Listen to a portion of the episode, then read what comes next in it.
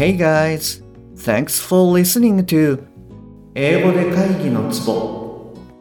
I'm Shige Nakano, personal coach focusing on business English. えービジネス英語パーソナルコーチの中野です、えーよろしくお願いいたします、えーこの番組では単なる速い音の塊が理解できて要は何かっていうことがパッと口から出て仕事が回り出す、えーそういった英語力が必要な主にビジネスパーソン向けに配信しております。はい。じゃあ今日もですね昨日の続きをやっていきたいなと思っております。よろしくお願いします。で今週もですねクリスマスプレゼントの第3弾っていうことで、えー番組の最後に応募方法をご説明しておりますので最後までお聞きいただけると嬉しいです。はい。で昨日はですね、えー麻婆豆腐を食べて、えー満足したあなたが無事にホテルに帰ってきましたと。でシャワーを浴びてリラックスしようとしたんですけれどもあいにくその温かいお湯が出てきません。なのでフロントに、えー電話をしてみてください。で一つ目。シャワーが壊れていて温かいお湯が出てこない。二つ目。明日も朝早いので誰か早急に来てもらえますか？三つ目。ついでにビールを2本持ってきてもらえるとありがたいです。もう一度言いますね。一つ目。シャワーが壊れていて温かいお湯が出てこない。二つ目。明日も朝早いので誰か早急に来てもらえますか？三つ目。ついでにビールを2本持ってきてもらえるとありがたいです。はい。じゃあこの3つをですねあのちょっと英語で言ってみてください。はいどうぞ。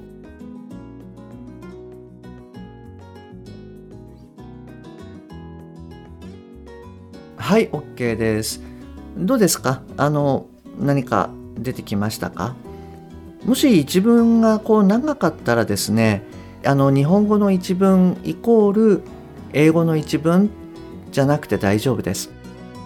日本語の一文に対して英語を二文にするとかはいそういったことでも全然 OK ですのでなるべくパッと出すっていう感じでやってみてください。はいでまあ一例なんですけれども例えばですけれども A shower in my room doesn't work. Hot water doesn't come out. I have to leave early tomorrow morning so uh, would someone of you come here as soon as possible? Oh, by the way, please bring two bottles of beer. はい、もう一回言いますね。A shower in my room doesn't work. Hot water doesn't come out. I have to leave early tomorrow morning, so would someone of you come here as soon as possible? Oh, by the way, please bring two bottles of beer. はい、あの、まあこんな感じで言えばいいかななんて思います。まあ、あの、先日出てきたその doesn't work っていうのはまあそのまま使えるかななんて思います。まあ壊れているっていうことで out of order みたいなこともあの言えると思うので、はい、そういったことをですね、使っていただいても大丈夫です。であとはですね、まあ、お湯が出てこないっていうことで、えー、噛むっていう単語を使ってます。ででもしかしたらですね、あなたはあの噛むっていうのが来るで、go っていうのが行くっていう感じで、えー捉えてるかもしれないんですけれども、どちらかというと、そのそれぞれの、まあ、核となるイメージっていうのでは、噛むっていうのが何て言うんですかね物事のこう中心に向かってくる。で「GO」っていうのは、まあ、物事のこう中心から出ていくみたいなイメージに近いかなと思います。なので例えばこう誰かに呼ばれて、まあ、今から行くよなんていう時には「I'm going」ではなくて「I'm coming」みたいなこう言い方をすると。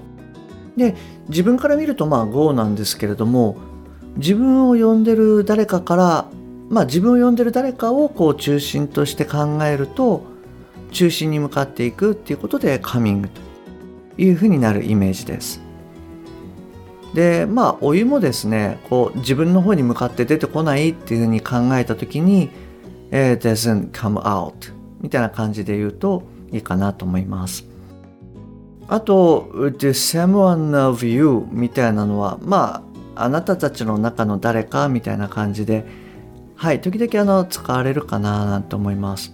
まあ誰でもいいのでどなたか来てもらえませんかみたいな時に「someone of you みたいな言い方をするといいかなと思います。はい。で、あの、まあ、ホテルのスタッフがですね、まあ、早々に来てくれて、えー、修理してくれてますと。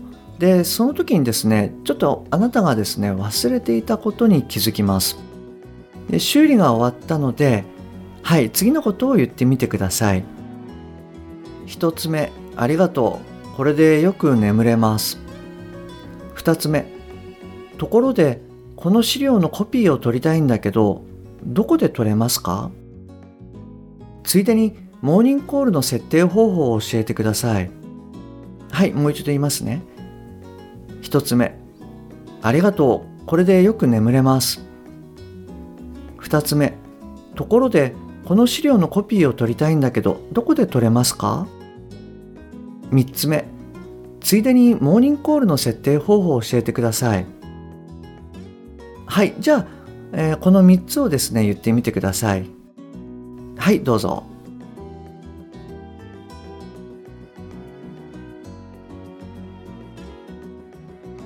はい OK です。どうでしたか？あの、うん、コピーを取るって何て言うんだろうなとかってもしかしたらあの思われてるかもしれないですでそうですねあの私だったらどんな感じで言うかなっていうと Thank you very much. Now I think I can sleep well. Uh, by the way, where can I make some copies of this document? Um, also, I'd like to set a wake up call, so would you please advise how to do that? はい、えっと、もう一回言いますね。Thank you very much. Now I think I can sleep well. Oh, by the way, where can I make some copies of this document?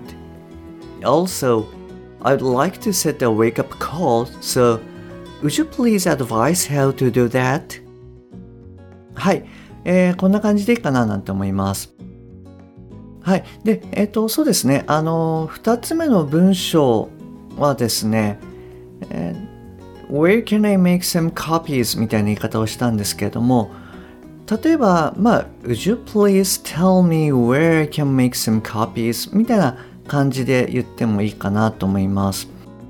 はい。で、えっと、ちょっとだけ、あの、そうですね、2つほど、ここでシェアすると、よくあの、丁寧語にはですね、あの、助動詞の過去形を使うといいですよ、みたいなことを、あのあなたも聞かれたことあるんじゃないかななんて思うんですけれども何て言うんですかねあの過去形っていうのがその、えー、距離感っていうふうに考えていただけると割とこう捉えやすいかななんて思っております。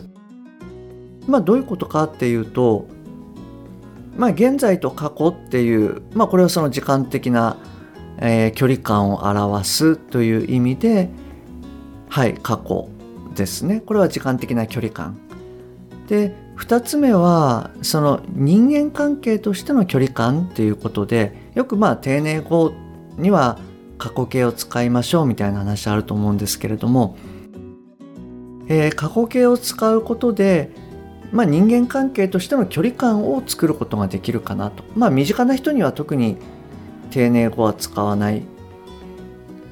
一方でそのその代わりに例えばあの目上の方であったりとかあまりこう面識がない方とかそういったこう人間関係的に距離がある人には丁寧語を使う。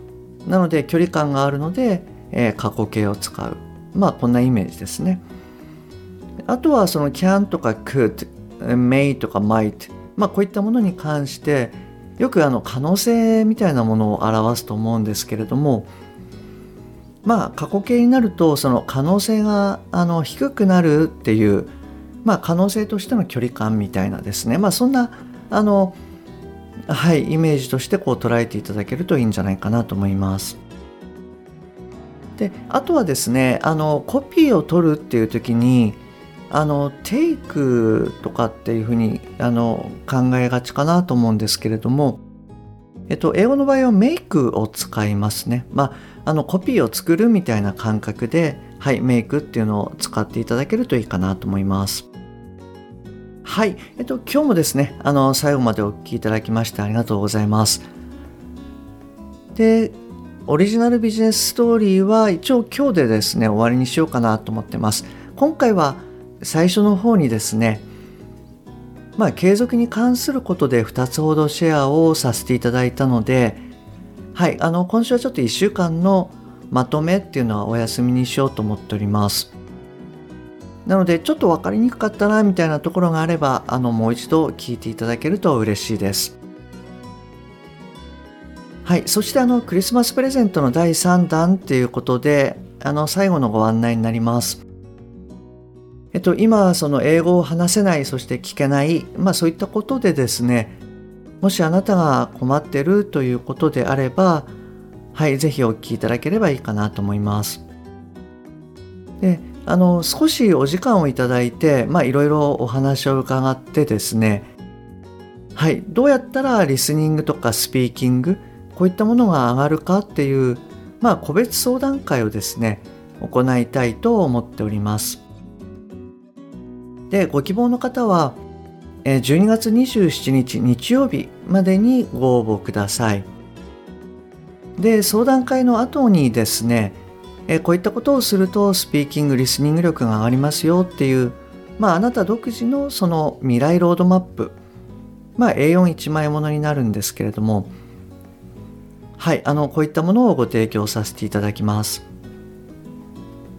で、あの実はですね、あの嬉しいことに、えー、当初限定先着3名様っていうことであのご連絡していたんですけれどもすでにあの3名お申し込みいただきましたので、えー、残りはあの追加分の1名のみ、はい、お受けしようかなというふうに思っております。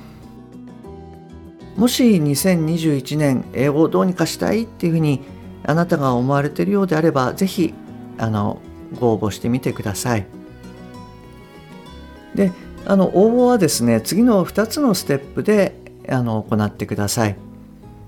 でこれはそのすでにですね LINE であのお友達になっていただいたあなたも改めて送っていただいて大丈夫です。まず1つ目です。えー、説明欄にある私の LINE のアドレスこちらの方とお友達になってください。もしくはえー、アットマークしげ -eng-coach アットマークしげ -ing-coach こちらの方で検索してください。で2つ目のステップとしてメッセージでツボツボって2回以上送ってください。あのこれはですねあのメッセージを分ける必要はなくって一つのメッセージの中でツボツボってはい2回送ってみてください。